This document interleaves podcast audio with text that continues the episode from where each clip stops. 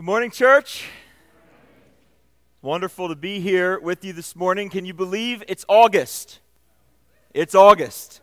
And uh, we're going to start a new thing today. Looking forward to it. Uh, we're going to do it each month. We're going to go through the month together. We're going to begin hide the word of God in our heart together as a congregation. And so one of the things you may have noticed this week is a little if you have that, Go ahead and grab it. Maybe somebody next to you has it. We are going to be memorizing as a congregation Proverbs 3, 5, and 6 uh, this month. And what we're going to do at the end of the month is we are going to say it together without looking at it, myself included. Okay? So, but for this first week, we can cheat a little bit and use our bookmark. And so we're going to say it together as a congregation this morning starting with the word trust. I'm going to do it like I do at release time. I'm going to count the three, and on three, we'll start saying the verse, and we always end with where we find the verse. So we'll end with Proverbs 3, 5, and 6, okay? Here we go. One, two, three. Trust in the Lord with all your heart, and do not lean on your own understanding. In all of your ways, acknowledge him and he will make straight your paths. Proverbs 3, 5, and 6. Very good. Keep that nearby throughout the month. Keep working on it. We'll review it each week, and on the last Sunday of the month, we'll hide it and we'll say it without looking. All right? That's the goal. That is the goal. Now, I did hear some King James versions out there, and, and that's okay. That's all right. We're we're not going to be Pharisaical about it. We'll accept the King James Version. That's okay. We've been studying the book of John in light of the reason for which it is written. And of course, John is clear at the end of his book, John chapter 20, as to why he wrote. And in this particular section, we have been answering the question who is Jesus? And today we're going to be in John chapter 8. If you have your Bibles and want to turn there a while, it's John chapter 8, verses 31 and 38. And boy, there's a resounding answer to this question in our text today. It's a beautifully resounding answer. Before we begin, though, I want to reflect on an activity that I participated in a few weeks ago. A few weeks ago, I had the opportunity to join together with some families uh, at a local friend of ours' home. And one of the things that we participated in was a fine night game of kick the cone. Some of you may remember kick the can or capture the flag. Some of you may remember it's a game similar to capture the flag. Now, when I was young and I was growing up and playing capture the flag, one of the realities of that that I remember is one of the least fun parts of the game capture the flag is when you're tug. Right? Because when, when you're tug, in the game we were playing, when you're tug, you have to stand right where you've been tug and you have to wait. Everyone else is running around you free, having a good time, having fun, going back and forth, trying to get the, the kick the can or trying to get the flag, but you are stationary. Sometimes seated, sometimes standing, and, and boy, it's hard. It's hard to wait. No one likes to be captured or enslaved by anything or young having a lot of energy being stuck standing stationary is very very difficult. But as you get older there's a second reality that's very very difficult. While you're running you're you're really praying that you don't pull anything. And i got to tell you the that real fear. It's a real fear that follows you when you play when you're older, that you don't pull something or you don't fall over. Uh, or actually, when you're older, maybe it's okay to be tugged. You know, it's all right. Now, as a kid, you don't like it, but when you're older, you know, you don't mind it so much. It's nice to be able to stand still for a little bit in the middle of the game. But generally, we do not like being captured or being held captive by anything or anyone.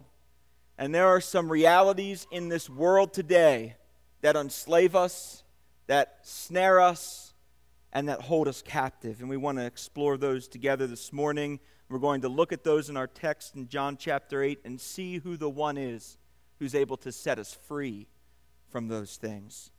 Let's pray.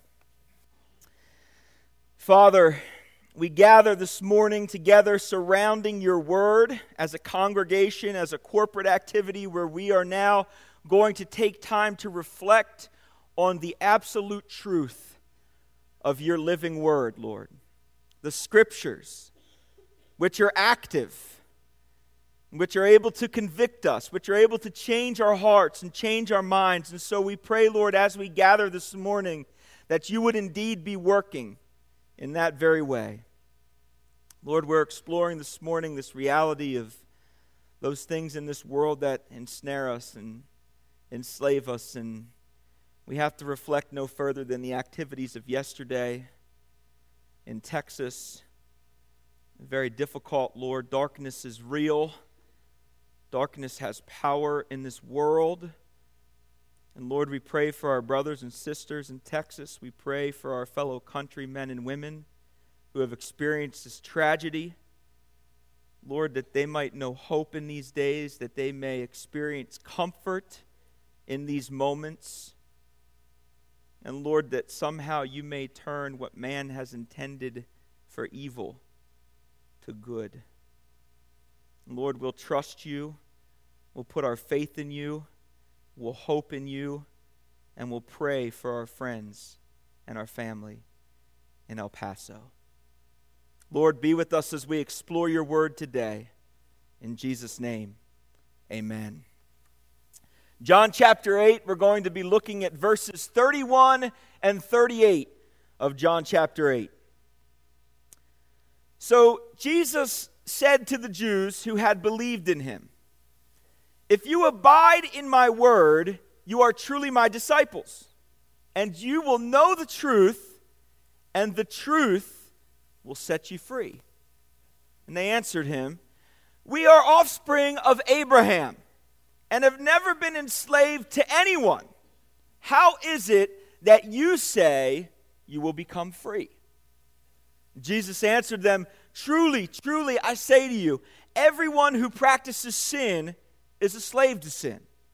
The slave does not remain in the house forever, the son remains forever. So if the son sets you free, you will be free indeed. I know that you are offspring of Abraham, yet you seek to kill me, because my word finds no place in you. I speak of what I have seen with my father, and you do what you have heard from your father. As we concluded last week, we ended in verse 30, uh, where we read the, in the verse that many came to believe. And as we open this portion of the text, we're left to answer the question of the veracity or the authenticity or the nature of this belief. And friends, we're reminded that not all belief is genuine belief. Not all belief is genuine belief. In fact, we know from the book of James that even the demons believe was the belief that was experienced in John chapter 8, verse 30, genuine saving faith. For some, maybe. For others, no. And if the answer to the question of what must we do to be doing the works of God, if the answer to that question is to believe, which we found in John chapter 6, follow that John wrote his gospel so that we might believe, then what Jesus is defining here in this portion of John chapter 8 is what genuine belief looks like. How do we know, as we sit here today as a body of Christ, as fellow believers, how do we know that we have truly believed? Isn't that the question that we all want alleviated in our minds? Have we truly believed in, on Jesus? And if we have, how do we know? Jesus will set about answering that very question in this portion of John 8, and his answer begins at the end of verse 31. Take a look at the end of verse 31. He says, If you abide in my word, you are truly my disciples. Friends, those who have believed on Jesus, who are truly his disciples, there's a characteristic of their life. They abide in his word. The function of genuine belief is abiding in the word. That is the function of genuine faith. And friends, it's important for us to recognize that because there are many other places that we can go today. You know, we, we have words of man, we have popular opinion, we have books. Oh, there's tons of books out there. We have all kinds of different things that we see on TV, but the safest place for us to come from, and we've said this before, the safest place to ground our discussion in and to have our conversations surrounding is the Word of God. It's the Word of God. And, and church, this is a sad indictment. I fear it might be true. I fear that in many churches across America today, we have become bored with the Word of God. It's sad. But, but I believe that we can see it because I believe that in pulpits across America today, there's less and less time spent in the Word. In the Word. And it's sad. But, friends, the primary reason, the, the primary reason we gather on a Sunday morning is to edify, to strengthen, to encourage, to build one another up. And we do that through the Word of God. These actions are actions of love and they're actions of worship. Think of Paul's letter to the young pastor Timothy and to the church that he was leading. There's a command that he gives t- Timothy. It's a command that comes with an exclamation point. It's resounding in the letter, and his command was this preach the word. Preach the word. Many are the thoughts and opinions of this culture and the world that we live in. And so ever changing, friends, church, are these thoughts and opinions. And, and, and to be honest, friends, this is one of the reasons that we don't do topical, that I don't do topical preaching very often, maybe seasonally, but not very often. This is why we go through books of the Bible. This is why we don't go after culturally relevant topics and opinions, because they are always changing. It's like trying to chase the end of a rainbow. You'll never find it. You never get to it. And they look pretty and they look attractive because it's what's on everybody's minds and what's on everybody's mouths at that moment. But, friends, the truest truth, the absolute truth, where we need to be, where we need to come from, week in, week out, day in, day out, the Word of God. In one week, the opinions of our culture may look drastically different than in another week. They're always changing. And one of the realities that we can take comfort in as a church is that though the grass withers and the flowers fade, the word of the Lord endures forever and is forever unchanged. Now, to the Jews who had gathered to listen to Jesus here in John chapter 8, they did not yet have the gift of the Bible as we have it today. In this context, the Jews, they had the Old Testament, much of the Old Testament, and they had the living word, Jesus, standing right in their midst. And Jesus had already on two occasions previously taught this very reality. Look at John chapter 5, verse 38 you do not have his word abiding in you, for you do not believe in the one whom he has sent. There's that idea of abiding in the word and belief being connected with one another. John chapter 6, verse 56 Whoever feeds on my flesh and drinks my blood abides in me, and I in him. And you know, it's interesting. You can take this verse in verse 31b, and you can flip that verse around and you can say, If you are truly my disciples, you will abide in my word. One evidence, church, of the genuine nature of our belief is our desire to be in the Word of God. Now, I think we have to be careful here because I, I'm not trying to lay a guilt trip on you. Believe me, that is the furthest thing that I want to do. I don't want to do it to myself. I'm not trying to create new, a new law here. This isn't something like a checkbox or something that you have to get up every morning and check and say, Yep, I did that. That's not what this command is like. Do you remember where Paul tells the church to pray without ceasing? You remember that? And we often ask ourselves the question, what does that look like? And it's the pattern and habit of our lives. It's, it's knowing the constant recognition that we are in a relationship with the sovereign, all powerful God and being thankful for that on a consistent basis. This command, abide in my word, is similar. It's without ceasing. We are to be abiding in the Word of God. That means, friends, that the character of our conversations, the words that come out of our mouths, the discussions that we have on a daily basis with people, they should be seasoned with the truth of God's Word.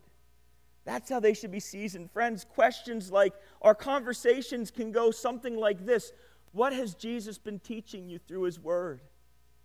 You know, the first time somebody came up and asked me that question, I was like, oh, you don't typically have that on your mind all the time, ready to present. But I have a brother in my life that every time I see him, that's one of the first questions he asks me. And so you know what it does for me as a brother in Christ, and maybe it would do the same thing for you, is you're always reflecting in your mind, what is Jesus teaching me right now? So when somebody does ask a question like that, what's Jesus been teaching you through his word recently? The answers are quick because you're continually reflecting on the truth of his word in your life. It's the character of your conversations and the way that you talk with each other, the way that we talk with one another. Further insight here in verse 32 there's two rewards that come for abiding in his word. Two rewards Look down at verse 32. We'll look at the first reward. Those who are true disciples who abide in his word, verse 32, you will know the truth, and the truth will set you free. Two rewards. Both of these rewards, by the way, are massive evidences of God's grace towards us. The first reward, you will know the truth. And friends, it's so important. I've heard this passage preached before, and when I've heard this passage preached before, I've heard sometimes pastors they spend a lot of time on the different kinds of truth absolute truth, subjective truth, objective truth. That's not what Jesus is trying to do here. What has Jesus been trying to do through the entire first eight chapters of this book? What's he been doing over and over and over again to the people? He's been revealing himself to them. And so when he says, You will know the truth if you abide in my word, he's saying, You will know me. You will know my identity. You will know the truth. He's revealing himself to them. The truth here is knowing that Jesus is the Messiah. For those who have gathered, the Jews who had believed, this is the knowledge of God realized in the coming of Christ. And for us today, gathered together in our churches and communities, friends, it is the same thing. The best truth that we could ever possibly know is that Jesus is the Messiah, the Son of God, sent from God to save the world from sin and death. It's the best truth that we could ever know. And we don't come by this truth on our own knowledge, church. This isn't something that we somehow attain to by our own strength. Paul says in the book of Romans that faith comes through hearing, hearing the word of God. If you have believed in Jesus and you're abiding in his word, truly his disciples, then we should be thankful that God has used his word in some miraculous way to reveal this truth to us. Friends, don't settle for anything less than this truth the truth that Jesus is the Son of God, that He came to this earth, that He died the death that we deserved after living a sinless life, that He rose from the dead and He ascended into heaven and is now seated at the right hand of the Father. Do not settle for any truth less than that. Church, this is why we unite, and this is why we do things like some people have said, why do we say things like the Apostles' Creed? Why do we say things like this? Or why do we unite and say, we unite around the creeds of the church because what they do is in community, we're affirming the basic truths of our faith together.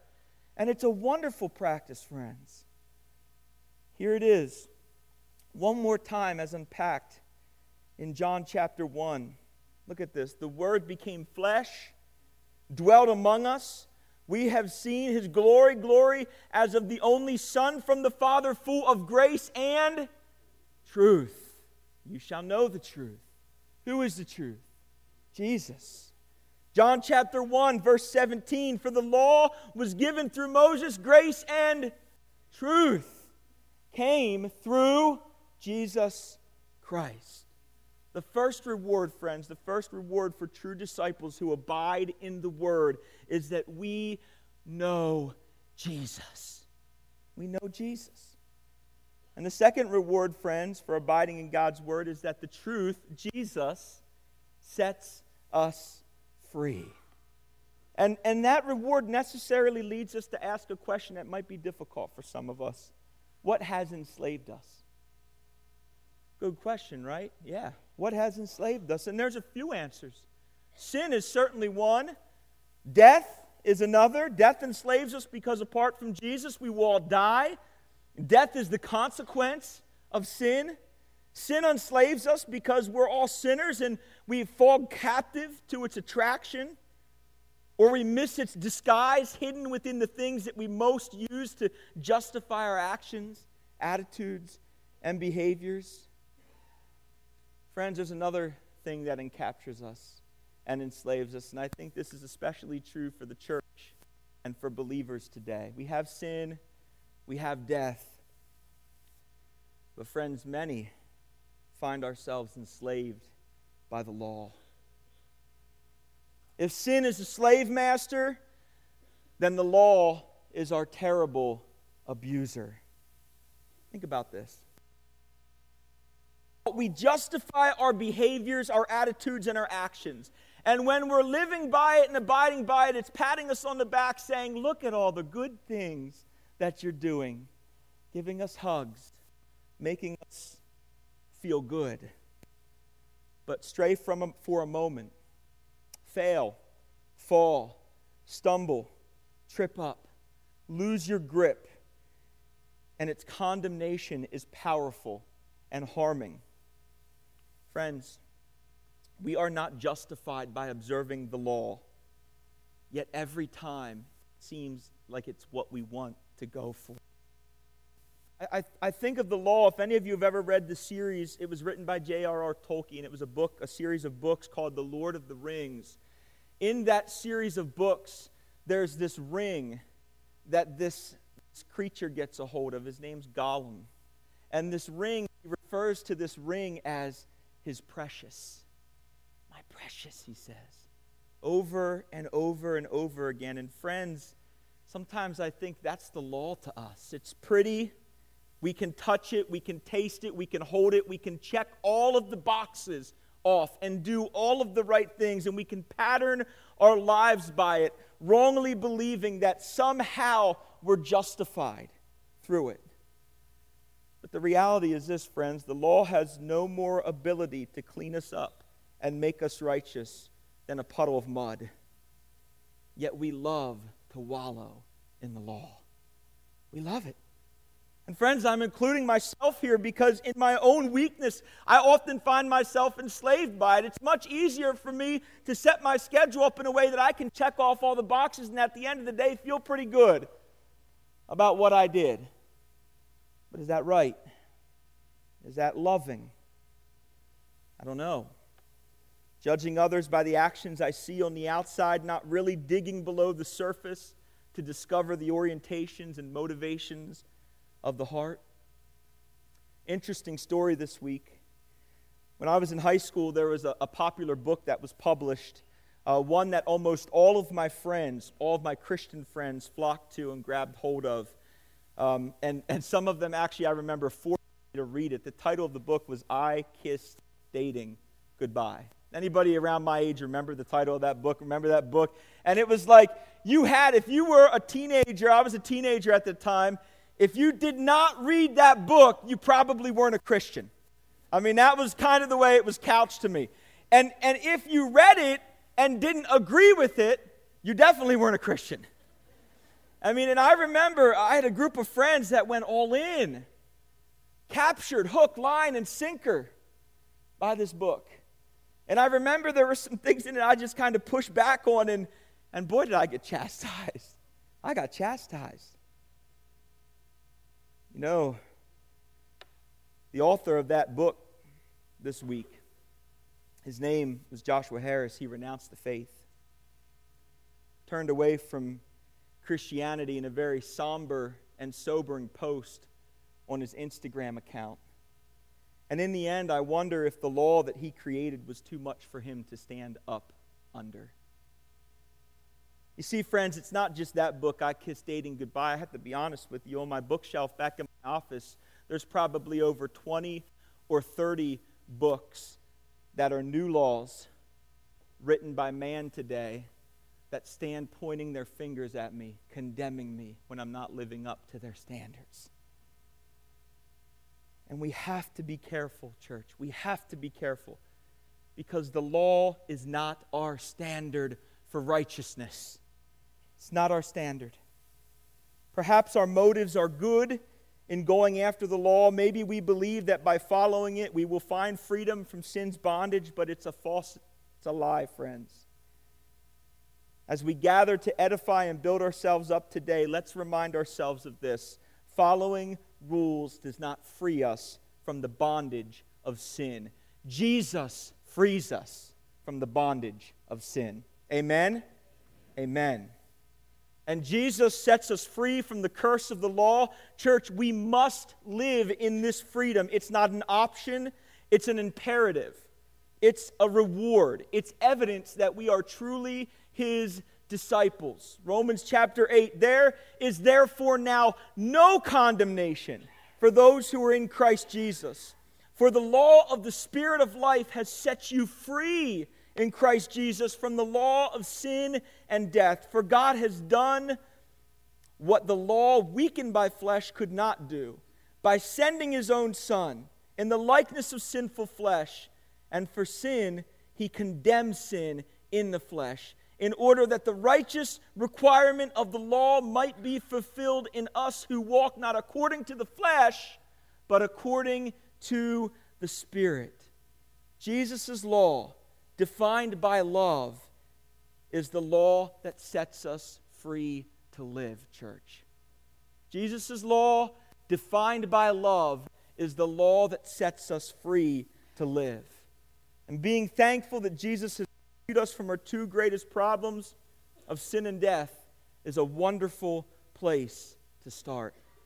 Church, we must not allow something to enslave us that Jesus has set us free from.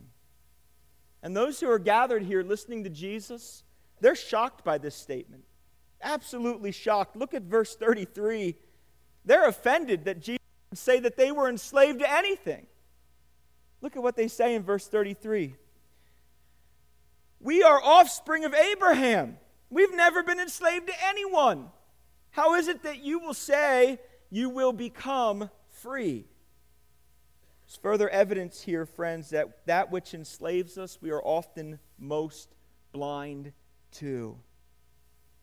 This would almost be as if someone asked you, How do you know that you are truly saved? And, and we would respond to them by saying, Because our parents are. They always brought us to church. So we must be too. In the context here, there's greater concern given to their physical position than to their spiritual condition.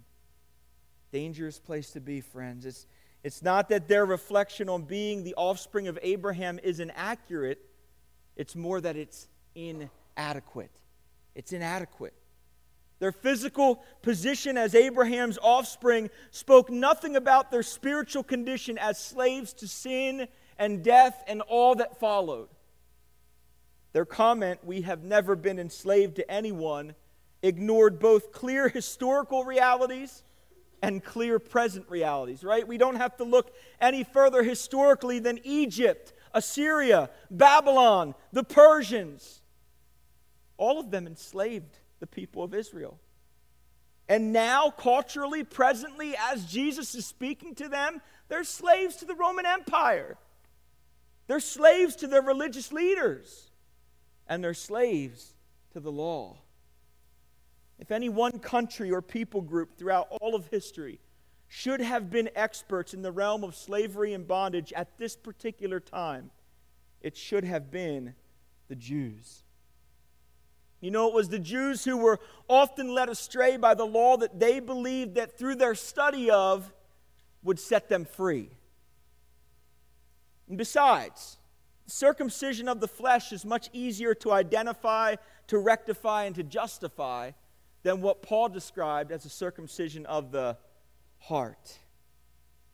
That which we can see, which we can touch, which we can taste, and we can feel is often more attractive to us than that which is unseen. They are challenging Jesus here, as was often the case, and they're misrepresenting his words. They say, quote, you will become free. Jesus never said these words. Jesus' words will, were what? The truth will set you free. You will become free is, very, is a very different statement than will set you free. Very different statements. And now Jesus is going to move on to show them the true identity of the one who could set them free indeed. Look down at verses 34 to 38. Jesus answered them, Truly, truly, I say to you, everyone who practices sin is a slave to sin. The slave does not remain in the house forever, the son remains forever. So if the son sets you free, you will be free indeed. I know that you are offspring of Abraham, yet you seek to kill me, because my word finds no place in you. I speak of what I have seen with my father, and you do what you have heard from your father. It is really interesting to see here how verse 34 directs us back to the beginning of John chapter 8. And this is a long chapter. Do you remember how the chapter started? This chapter started with the woman who was caught in adultery, right? And, and Jesus' verdict at the end of that scene in John chapter 8, verses 1 to 11, his verdict is let him without sin cast the first stone. Because the Jews would never admit they were without sin, because without sin there would have been no need for the law. So Jesus is going to direct their attention towards our slave master of sin, reminding them that everyone who practices sin is a slave to sin. But, friends, there's a way out of slavery, and the path to freedom begins with the work of the Son. The path to freedom begins with the work of the Son. Our sonship and our adoption into the family of God is grounded in His position as the true Son of God. Look at the line in verse 35 The slave does not remain in the house forever, the Son remains forever. The idea here is that the slave has no permanent place in the family. He or she is not entitled to the rights and privileges of true family members. The slave is not fully free to enjoy the benefits of the family.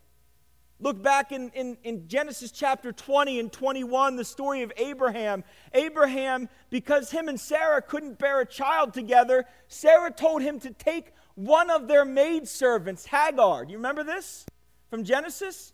And so Abraham takes Hagar and he has relations with her, and together they have a son. And what was the name of the son? Ishmael.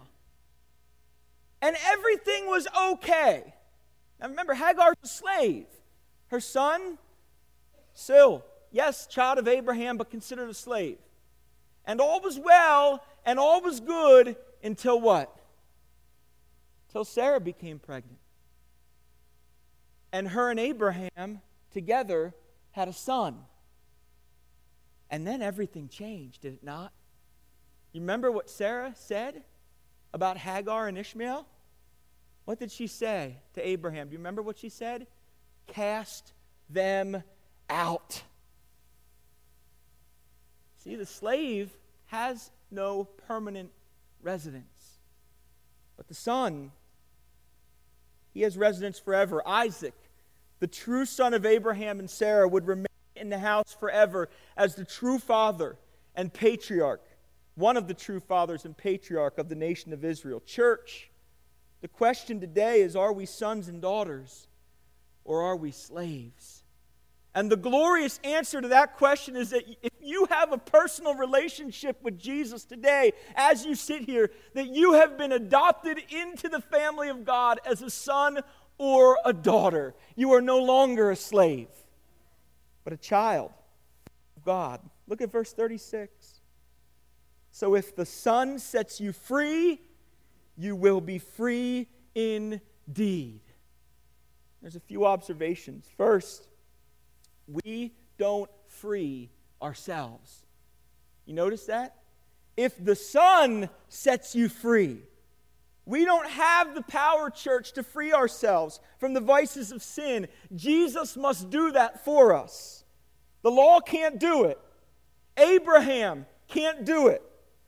The Son sets us free, and when He does that, we are unquestionably, undoubtedly, undeniably free. Free indeed. And so perhaps there's some questions that we might wrestle with as we sit here today. I still sin. Does that mean that I have not been set free? It's a fair question. And we know this, church. Those who are in Christ Jesus have died to sin. The Bible tells us that. This means that sin no longer has dominion or rule over those who are in Christ. Romans is a key book holding the answers to these important questions, especially Romans chapter 1 through 11. If you want to be blessed, anytime you want to be blessed, anytime you really want to rejoice in truth, and you want to be blessed by a portion of Scripture, sit down and read Romans chapter 1 through 11. What a beautiful portion of Scripture. Just as through Abraham's or through Adam's sin, sin was imputed or laid on to each one of us so that we are born sinners, so too through Jesus' victory over sin and death is Jesus' righteousness laid on every believer so that we are no longer slaves to sin, but now slaves to righteousness. Just because we sin doesn't mean that we haven't been set free from the bondage of sin and death. Sin no longer reigns in our lives. Now, what reigns in the life of the believer is the righteousness of Christ. Jesus' death sets us free from both the penalty of sin and the dominion of sin. We often don't think about both, we often think of one or the other. We often think about the penalty of sin. Jesus' death setting us free from the penalty of sin. But it accomplishes two different things. It's not just the penalty of sin, that his death sets us free from, but his death also sets us free from the dominion of sin.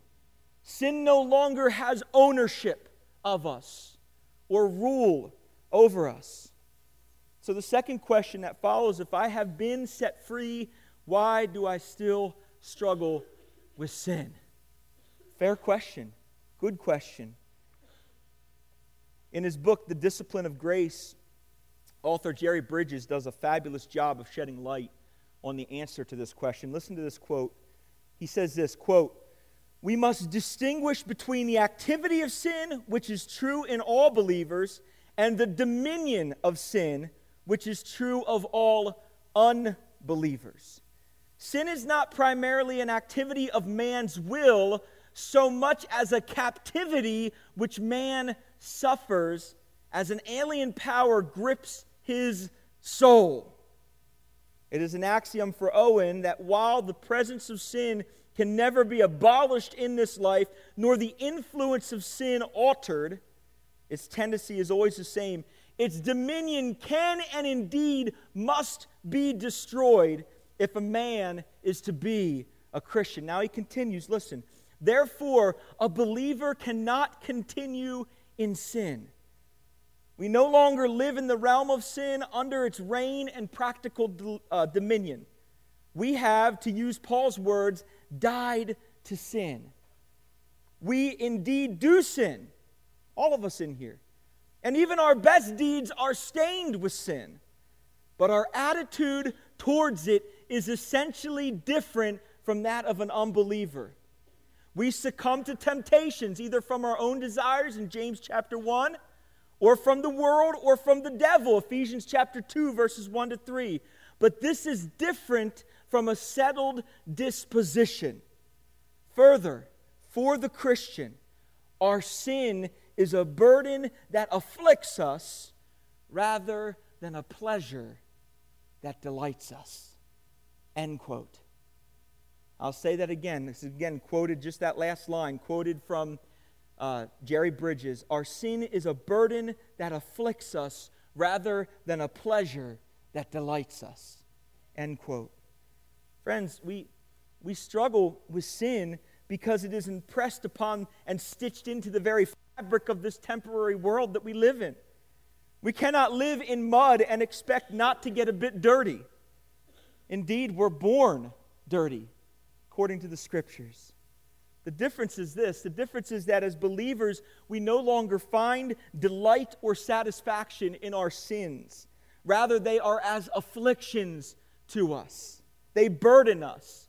The Spirit's work in our lives convicts us and drives us towards repentance and a desire for forgiveness and a right relationship with God. Amazing? The, the sons of Abraham here in this text, in, in, back in John chapter 8, the sons of Abraham, the descendants of the promise made to Abraham back in Genesis, what are they doing? They're seeking to kill the promised son. You're seeking to kill me. Why? Look down at verse 37. Why are they seeking to kill him? Sin obviously has dominion over them. Obviously, this belief at the beginning of the chapter was not genuine for many. Maybe for some it was. But they're seeking to kill him because my words find no place in you. This group believed him, but they were not yet his disciples. Disciples abide in the word. Jesus' word had found no place on them, his words had fallen on deaf ears. And finally, Jesus will confirm once again that he only speaks what he has seen with his Father. Look down at verse 38. I speak of what I have seen with my Father, and you do what you have heard from your Father. Take note of the verbs that Jesus is using here. It's interesting. Jesus speaks what he sees. Jesus speaks what he sees. The Jews do what they have heard. Now, I was trying to think of a good way to illustrate that, and the only way I could is imagine, and some of us have done this before, if, if you were to blindfold me up here, all right, I'm blindfolded, and I'm standing over here, and you blindfold me, and now I'm going to do, you're going to get me to the plants over here. I'm blindfolded. And all I'm going to do is what I hear you say. Everybody go ahead and tell me how to get to the plants. Tell me.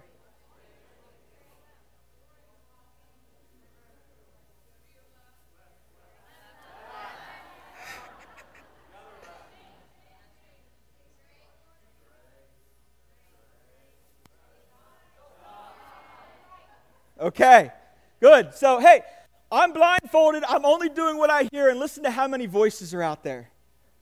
Boy, that's really hard. But, friends, that's how we live when we live in bondage to sin. I mean, think about that. That is our life apart from Christ. Many are the voices in this world, many are the opinions of man, and we are blind to the truth when we're living apart from Jesus. But Jesus was different. And friends, Jesus gives us the ability to be different. Isn't it amazing? Jesus speaks what he sees. So I can stand over here and I can tell you, I know the way to that plant. I can see it and I know how to get there and I'm going to walk straight to it. And boy, it's a lot more clear, isn't it? And that's how he uses his word in our lives. That's why it says, Thy word is a lamp unto my feet and a light unto my path. Jesus gives us the ability to live with great light, to see and to live in this truth and in this manner. There's another observation here. If you look at the word Father, Jesus' words and his behaviors, and friends, when we are living in the light and living in the truth, our words and our behaviors should be motivated by the Father, capital F. Underline that. Capital F, very important, because the actions and the behaviors of the Jews were motivated by their Father, who we're going to find out next week, Jesus is accusing them of their father being who? The devil. Lowercase f. So the question is as we wind down, how might our lives look in light of, in light of these realities? And, and to be honest, friends, we're answering the question, who is Jesus? And boy, is that answer resounding in this text or not. Who is Jesus? He is the truth, the one who sets us free. That is the power of Jesus. That is who he is. He's the one that can set us free. And our team's going to come up, and we're going to close in a song this morning. And as they come up, I want to ask this question What is it that perhaps has enslaved you today? You know, the reality is Jesus has set you free. He set us free from sin, He set us free from death. Friends, He set us free from the curse of the law. Is there hopelessness in your life? Jesus has set you free from it. Are you holding on to guilt or shame? Jesus has set you free from it. Is there depression? Is there anxiety? Is there any fear that you're holding on to? Jesus has set you free. He's light, He's life. What lies out there have you believed? What kind of oppressive relationships are in your life that are causing you to think differently than this truth that Jesus has set you free? Friends, don't get sucked up into the comparison we live in today. Grab hold of the reality of the truth that in Christ you are free. He has set you free, and those who He has set free are free